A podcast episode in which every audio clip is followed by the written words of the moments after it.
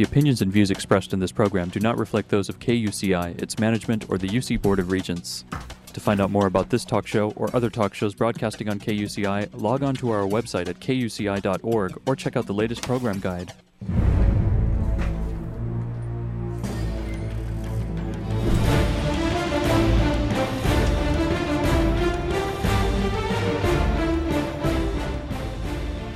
You're listening to KUCI 88.9 FM in Irvine and KUCI.org on the web. Welcome to Privacy Piracy. I'm Lloyd, I'm the show's engineer, and your host is Mari Frank. Mari's a local attorney and certified information privacy professional. She's the author of several books, including Safeguard Your Identity, From Victim to Victor, and The Complete Idiot's Guide to Recovering from Identity Theft. She's testified many times in Congress and the California legislature on privacy and identity theft issues. And you may have seen her on Dateline, 48 Hour, CNN, NBC, ABC, O'Reilly Factor, and many other shows, including her own 90 minute PBS television special, Protecting Yourself in the Information Age. To learn more about this radio show and our great guests, please visit kuci.org slash privacypiracy. Hey, Mari, what's our show about today? Well, Lloyd, today our show is about whistleblowers. And I have to tell you, I am so excited because we are actually bringing on the show a friend of mine that I had been on the state bar committee with for several years back in the 80s. And we used to see each other at these meetings, and we haven't seen each other in a really long time. And then I saw this article about her that she was the attorney on a case in which her plaintiff won $730,000 um, because there was a jury verdict against UCD as in as a whistleblower. So we're going to talk about that and about the issues with regard to employment law. And we have just oh, let me tell you a little bit about Mary Alice. First of all, I just am in awe of her for so many years. She's just been such a mover and shaker. But let me tell you a little bit about her. She has a long history of fighting for the disadvantaged, powerless, and mistreated. After 20 years as a public sector lawyer, when I knew her, she had she launched her private practice in 2003 and she's going to tell us why she did that. Her personal experiences as a public sector whistleblower continue to drive her and focus her on employment and civil rights matters and particularly on whistleblower retaliation issues. She especially relishes taking on public sector defendants and the lawyers and bureaucrats who represent them. But she also loves standing up to big corporate entities as well. And she advocates for her clients inside and outside of the courtroom. She's testified numerous times at the state capitol and has advocated at the U.S. Capitol on statutory changes to protect employees. And um, she has been recognized as a top labor and employment attorney by the California Daily Journal, which is the legal newspaper for the entire state of California. And she is among the top women lawyers in Northern California by San Francisco Magazine and cited as a super lawyer in 2010, 11, 12, 13, and 14. She is a super lawyer and a super woman and a super person. And I, I just want to tell you, her firm, the firm's very first jury trial resulted in a multi million dollar verdict against a national private school that fired its local director for uh, refusing to obey California's teacher to student racial laws. That was Scott versus Phoenix Schools, Inc. She has so many wonderful cases that she has had huge recoveries. But I, I don't want to take any more talking about her. I want to talk with her so she can talk herself. Mary Alice, we love you. Thank you so much for joining us. Oh, hello, Mari. It's so great to be with you. Thank you for inviting me to your program. Well, this is just, you've done such great work. I remember when you went through your challenges. We, you know, I remember when you were the public sector lawyer and when we wrote articles together, we were both co chairs of the Middle Income Committee. You did so much. And then there was a big challenge in your life. So I would love for you to just share a little bit about that switch from being that public sector lawyer to being a whistleblower to turning into a, a hero for so many people. Okay, well, I was uh, a staff attorney with the California Department of Consumer Affairs for a number of years, and um, at one point I was asked to review an investigative report, and in the course of reviewing this report, I discovered some information that was very disturbing, um, and it included death threats against some high level employees of the department I worked for. And essentially, that was a uh, an event that changed the course of my life, and the way I responded to that, and the way the department responded to me, uh, is responsible for me now being in private practice, which I love, by the way. Yeah.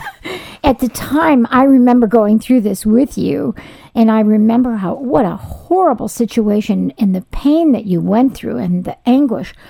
But knowing you and knowing the type of person you are, you went from victor, from victim to victor, and you are now just a champion for other people who are victimized, not only in the workplace, but for civil rights. So I just applaud you so much that you took what you went through and you grew from it and you really made it into a wonderful private practice, which at the time, it didn't seem like a good idea, but it turned out to be um, a blessing in disguise. But it sure was all of your work that did it, that's for sure. Now, let's talk a little bit about what protections exist for UC employees who want to report wrongdoing or want to report retaliation for questioning wrongdoing at, at a UC school. Well, here we are on the campus of UCI. Can you tell us? Okay, sure. Um, actually, the the basic California whistleblower protection law has existed for several years, uh, but the specific protections for University of California employees uh, were per, were added only in the last few years, uh, and as a result of several people, including my client Janet Kaiser, and I both testified at the Capitol to adopt the amendments to protect California whistleblowers who work at the university system. And at this point now, state employees uh, of the executive branch and of the judicial branch, which would include the University of California employees, are protected by the California uh, Whistleblower Protection Act. Unfortunately, legislative branch employees have no such protection, mm. but maybe that might change in the future. Um, but this law, the in the government code 8547 protects University of California employees, uh, supplements the policies that exist within the UC system, and statutorily protects whistleblowers within the University of California. So, Mary Alice, for, for the students that are on campus and the you know owners of businesses that are driving by and people that are listening, some people may not know exactly what you mean by a whistleblower. How would you define a whistleblower? That's a very good question. And I, I actually don't like the term whistleblower. I actually like to use the word truth teller. Yep. And the reason I say that is whistleblower has come to have somewhat of a negative connotation. And I believe that most employees, especially public employees, are in a position, they've got a front row seat to see how the people's business is being done, and they're the ones that know where um, the facts and the events are going on that might constitute what we call improper governmental activities. Um, but I really prefer to refer to these employees as truth tellers who might start asking questions about something that they believe might not be right and that's a better reference than whistleblower. But you're right. The common term is whistleblower. Yeah, and I think people hear that, so I'm glad that you were able to clarify that. And, you know, some people, you know, we've heard so much about Edward Snowden, you know, from my perspective, from just seeing what's been going on and what he's brought to light, he, you know, he fills that whistleblower. And some people think he's a traitor, but for me, I think he was a whistleblower, especially with regard to privacy issues and, and NSA spying. But, um, so I won't get into the politics of that, but that's just for someone to consider when you're bringing out the truth and you're, you know, you're in an inside position to be able to tell that. let's go back to the UC schools. Um, various UC schools are uh, constituted by distinguished academicians, officials, administrators.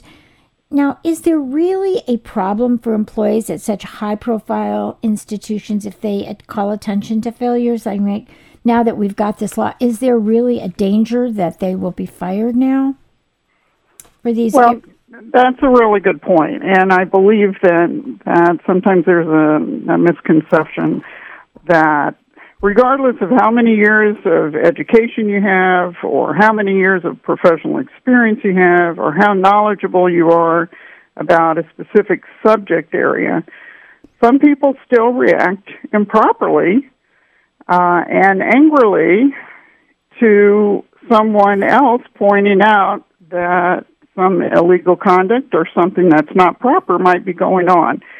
And so certainly a university campus uh, is a prime spot where this can occur and does occur. Yep.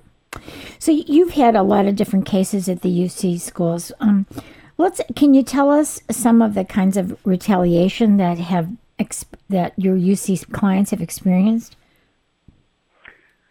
Sure. There's, uh, of course, retaliation comes in many, many forms, and uh, it can be spoken, it can be written, or it can be acted out. Um, it can include words or action, and the basic nature of these words or action is to intimidate or coerce or threaten or order somebody to do something or not do something which interferes with a protected right to speak up. So that's the basic um, definition of retaliation. Certainly, it can include um, fundamental personnel actions, which are the most commonly known uh, types of retaliation, which could be a denial of a benefit, a denial of a promotion, a denial of a vacation request, um, a transfer, uh, write ups, reprimands, performance reviews, different ways that it's a very distinct retaliatory action and has direct financial consequences. But that's not the only type of retaliation. And it doesn't have to be an ultimate action in order to constitute retaliation. Mm-hmm. So it can be a course of action or a pattern of actions that, when taken together, they materially or adversely affect the terms or conditions of one's employment and impairs an employee's ability to um, advance in their career or their profession. Right, right. So I know you just litigated this case that went on for seven years, right? The, the Janet yes. Kaiser, wow, yeah. versus the Regents of the UC. Will you tell that story? That's the one that, you know, I read that article that I went, wow, Mary Alice, we have to talk about this. So let's talk about that case. Tell how, how did that happen and how'd she come to you and what'd she tell you?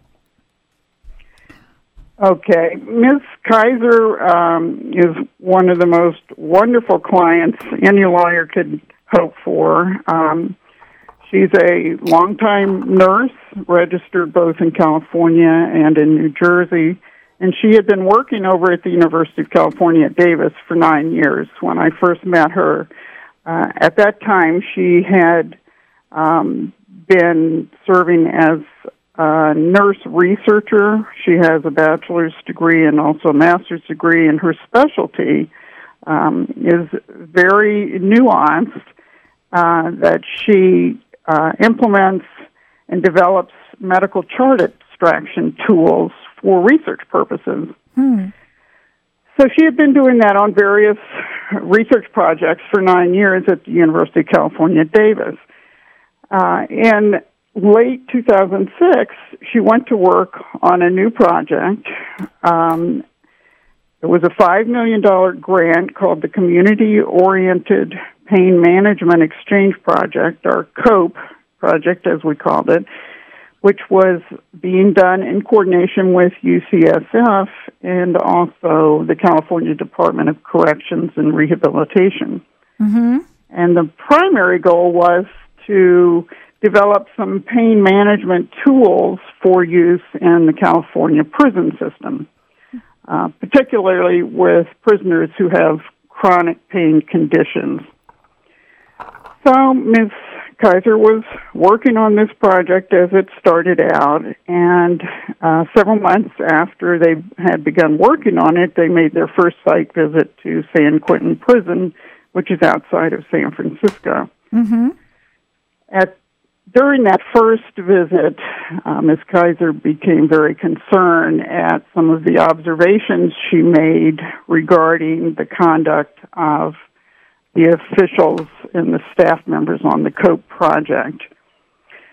Specifically, she realized that prisoners were being interviewed by the COPE project members, but they were not asked to consent to such an interview. Hmm. They were not even informed that they were participating in a research study by a university. Talk about invasion of privacy, huh? Quite, privacy issue. Quite. And of course, she being the experienced researcher that she was, she knew this was very wrong and something was was the matter. She also um, became alarmed because the medical records of the prisoners were being reviewed, again without compliance with the federal and state laws regarding third party access. Right, right. And then finally, um, the personal identifier information in some of the medical records were removed from the prison. Hmm. So she became very alarmed about this project and its status and began asking questions when the team returned to the campus. And um, the rest of the story. so how did they retaliate? Evolved. Yeah, how did they retaliate? They didn't. Uh, they didn't like it that she was causing waves, right? Well, she started asking questions, and and for those in the university arena, when you are doing human subject research, you have to get approval. You submit your project and your research plan to what's called the Institutional Review Board for each campus. Right. So she initially asked, Are you sure we've got IRB approval to be doing this research? Mm. And to her shock, she learned that the principal investigator and the others working on the team did not have the approval from the IRB. Oh. So she was very concerned about continuing to work on this project and began to distance herself professionally and personally from working on this project. She was concerned not only about the IRB issues, but the privacy issues for the prisoners and for her nursing license, of course. Exactly. So she refused to uh, go on further trips back to San Quentin. And in the meantime, the responses she was getting from the university was that she did not, they did not need IRB approval for this particular research. Uh, she disagreed. She explained that she disagreed, uh, but her complaints were falling on deaf ears. Hmm. The next thing that happened um, was somewhat surprising. Um, her husband, who was working part time on a temporary basis for this project, was abruptly fired. And Ms. Kaiser interpreted this as a retaliatory act uh, against her, Right. but being used uh, to hurt her husband, and she immediately resigned from the project. Uh, thereafter, she tried to obtain other employment at the UCD Research Center, where she had been based for nine years, and the typical retaliatory um, acts began to evolve. She was ostracized. She um, was kept out of meetings. She was told by people, I don't want you causing any problems for us. ah. And basically, she was stigmatized by the classic, you're not a team player anymore stigma. Mm. When finally identified a particular job that was perfect for her and which she really wanted, um, we found, and the jury agreed, that that particular job was downgraded. The title was changed. the duration was changed. It was moved out of the professional category into a contract position um, so that she wouldn't want it. And thus she didn't apply for it. But the university decided that in their best interest, they needed to give her a job, so they tried to force her to take that position. She believed it was a compromised position and that it would create liability, not liability, I'm sorry, um, exposure later because it was an at will position. And she was afraid that she would just be fired right. for a baseless reason later if she took that position. So she refused to apply for it. They tried to force her to take the position. We tried to negotiate. We weren't able to get questions answered, but she did eventually agree that she would take it. By that time, the university said it was too late, and they fired her from University of California, Davis. Oh my goodness! And I, I read in this article that afterward it, it caused a lot of emotional distress and actually caused her to get a divorce too, right? It did. It, these kind of events um, are major upheavals in anyone's life. Um, was very trying for her marriage. Um, she lost her house. Um, luckily for her, she was able to get employment outside of the University of California without too much trouble, and she just tried to move on with her life.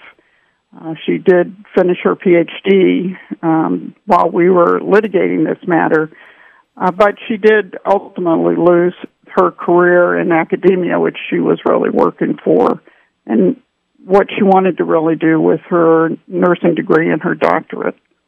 Yep, yep. So uh, the jury seemed to really believe her and believe what that this was an, a horrible thing to happen, right? The jury was very interested, interesting, and um,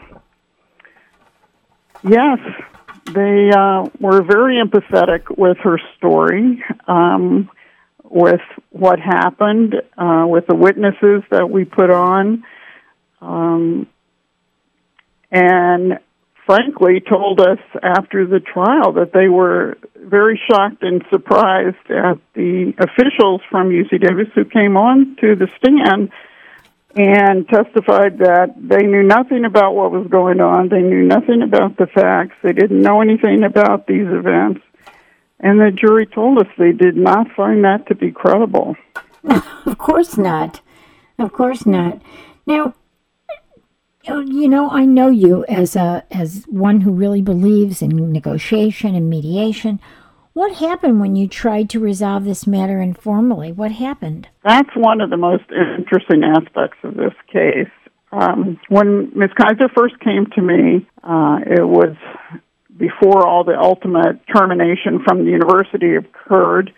So I did contact the university. I have a lot of interactions with them and know their general counsel and the attorneys in their offices over there. Right. And attempted to talk to them. We actually did have some meetings and tried to work it out so that Ms. Kaiser could continue her employment. Obviously, that wasn't successful.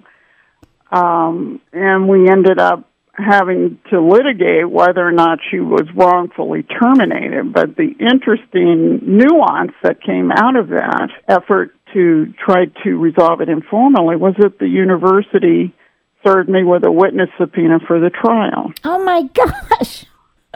so as a litigator, you know how unusual Very. and unheard of that is.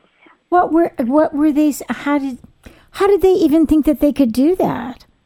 Well, I I don't know, but they did have me served, and a week or two before trial. Um, in response, because I did not know what could happen during the trial if they were to put me on the stand. Right. Of course, I was then obligated to do what I could to make sure my client was protected. So that required that I engage another law firm Mm. and I engaged Lawrence Bohm and Associates of Sacramento to come in and help me with the trial. and that was necessarily necessary only because I might end up on the stand and I had to have somebody at the counsel table with my client. So, Mary Alice, I don't understand. What about the attorney client privilege? Anything that she would have said to you would have been attorney client privilege, right? So, how did they think that? Right.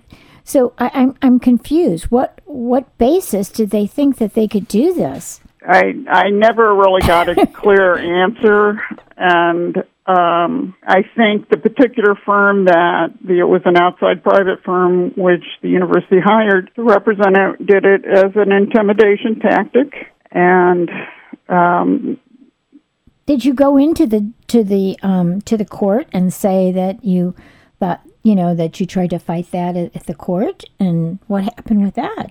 Or didn't well, you? actually, actually, um, my client and I decided that that issue that was not in and of itself the biggest issue to us because Right. in her position and given how much interaction we had with the university, the attorney-client pri- privilege questions weren't our biggest concern. So uh, we actually decided that fine, you know, if they want to put me on the stand, I'll be happy to tell what's really going on in this case. And my Right. client was very willing to do that. Uh, so Mr. Bowman and I worked that out as well. The real irony came that when it was time for me to be called by them, they changed their mind and objected to putting me on the stand. Oh my goodness! Of course, some anything that that she would have told you, you would have just said, "I claimed the attorney-client privilege," right? So you know that that might have just been, like you said, an intimidation tactic because you couldn't say anything that she told you, right? well, but she waived that. That Oh, was not an issue. Oh, okay. And I ended up taking the stand. Okay. um, and we wanted the jury to understand exactly what had gone on and that we had tried to work this out. And we weren't trying to hide anything, and my client didn't have any real attorney client information that we didn't want the jury to know. Yeah, you already had told everybody, right? Oh, so you did go up on the stand, Mary Alice? I did I did take the stand. Oh wow. Okay, so they didn't want you up there, but then your Right. atter- the attorney that you hired to help you co- put you on the stand, right? Yes. Yes. Oh my God! So what happened? That must have been exciting. It was interesting. It was Okay, interesting. so he asked you questions instead Yeah. of them, right? Now, did, Yes. now did they then come in and ask you questions as well? oh yes. And what did they try to do? Try to impeach you about anything, or what?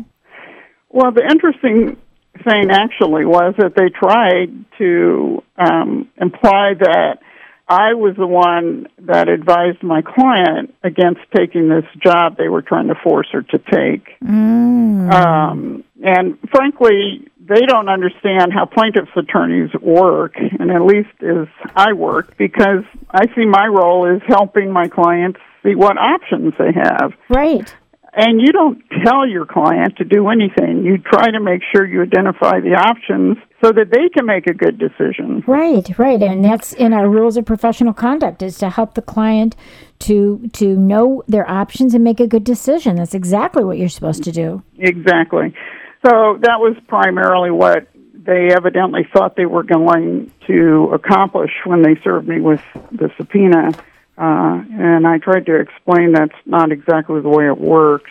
Oh, I love it, Mary Alice. You are so wonderful. Well, we would you believe it? We're out of time. We could talk forever, but I just I just really honor you for all the great work that you're doing for people who are, you know, b- being honest and revealing things that they should be revealing. So, would you just give your website and it's time for us to go? I will be happy to, Mari. Thank you so much. Um, my website is www.maryalicecoleman.com. You're terrific, and we will have you back again. Keep up all that wonderful work. God bless you, honey. You too, Mari. Okay, Nice bye bye. talking to you. You too. Bye Bye-bye. bye. You've been listening to KUCI 88.9 FM in Irvine and KUCI.org on the net. I'm Mari Frank. Join us every Monday morning at 8 a.m. and visit our website at KUCI.org slash privacy piracy. Thank you. Bye. Stay private. The opinions and views expressed in this program do not reflect those of KUCI, its management, or the UC Board of Regents.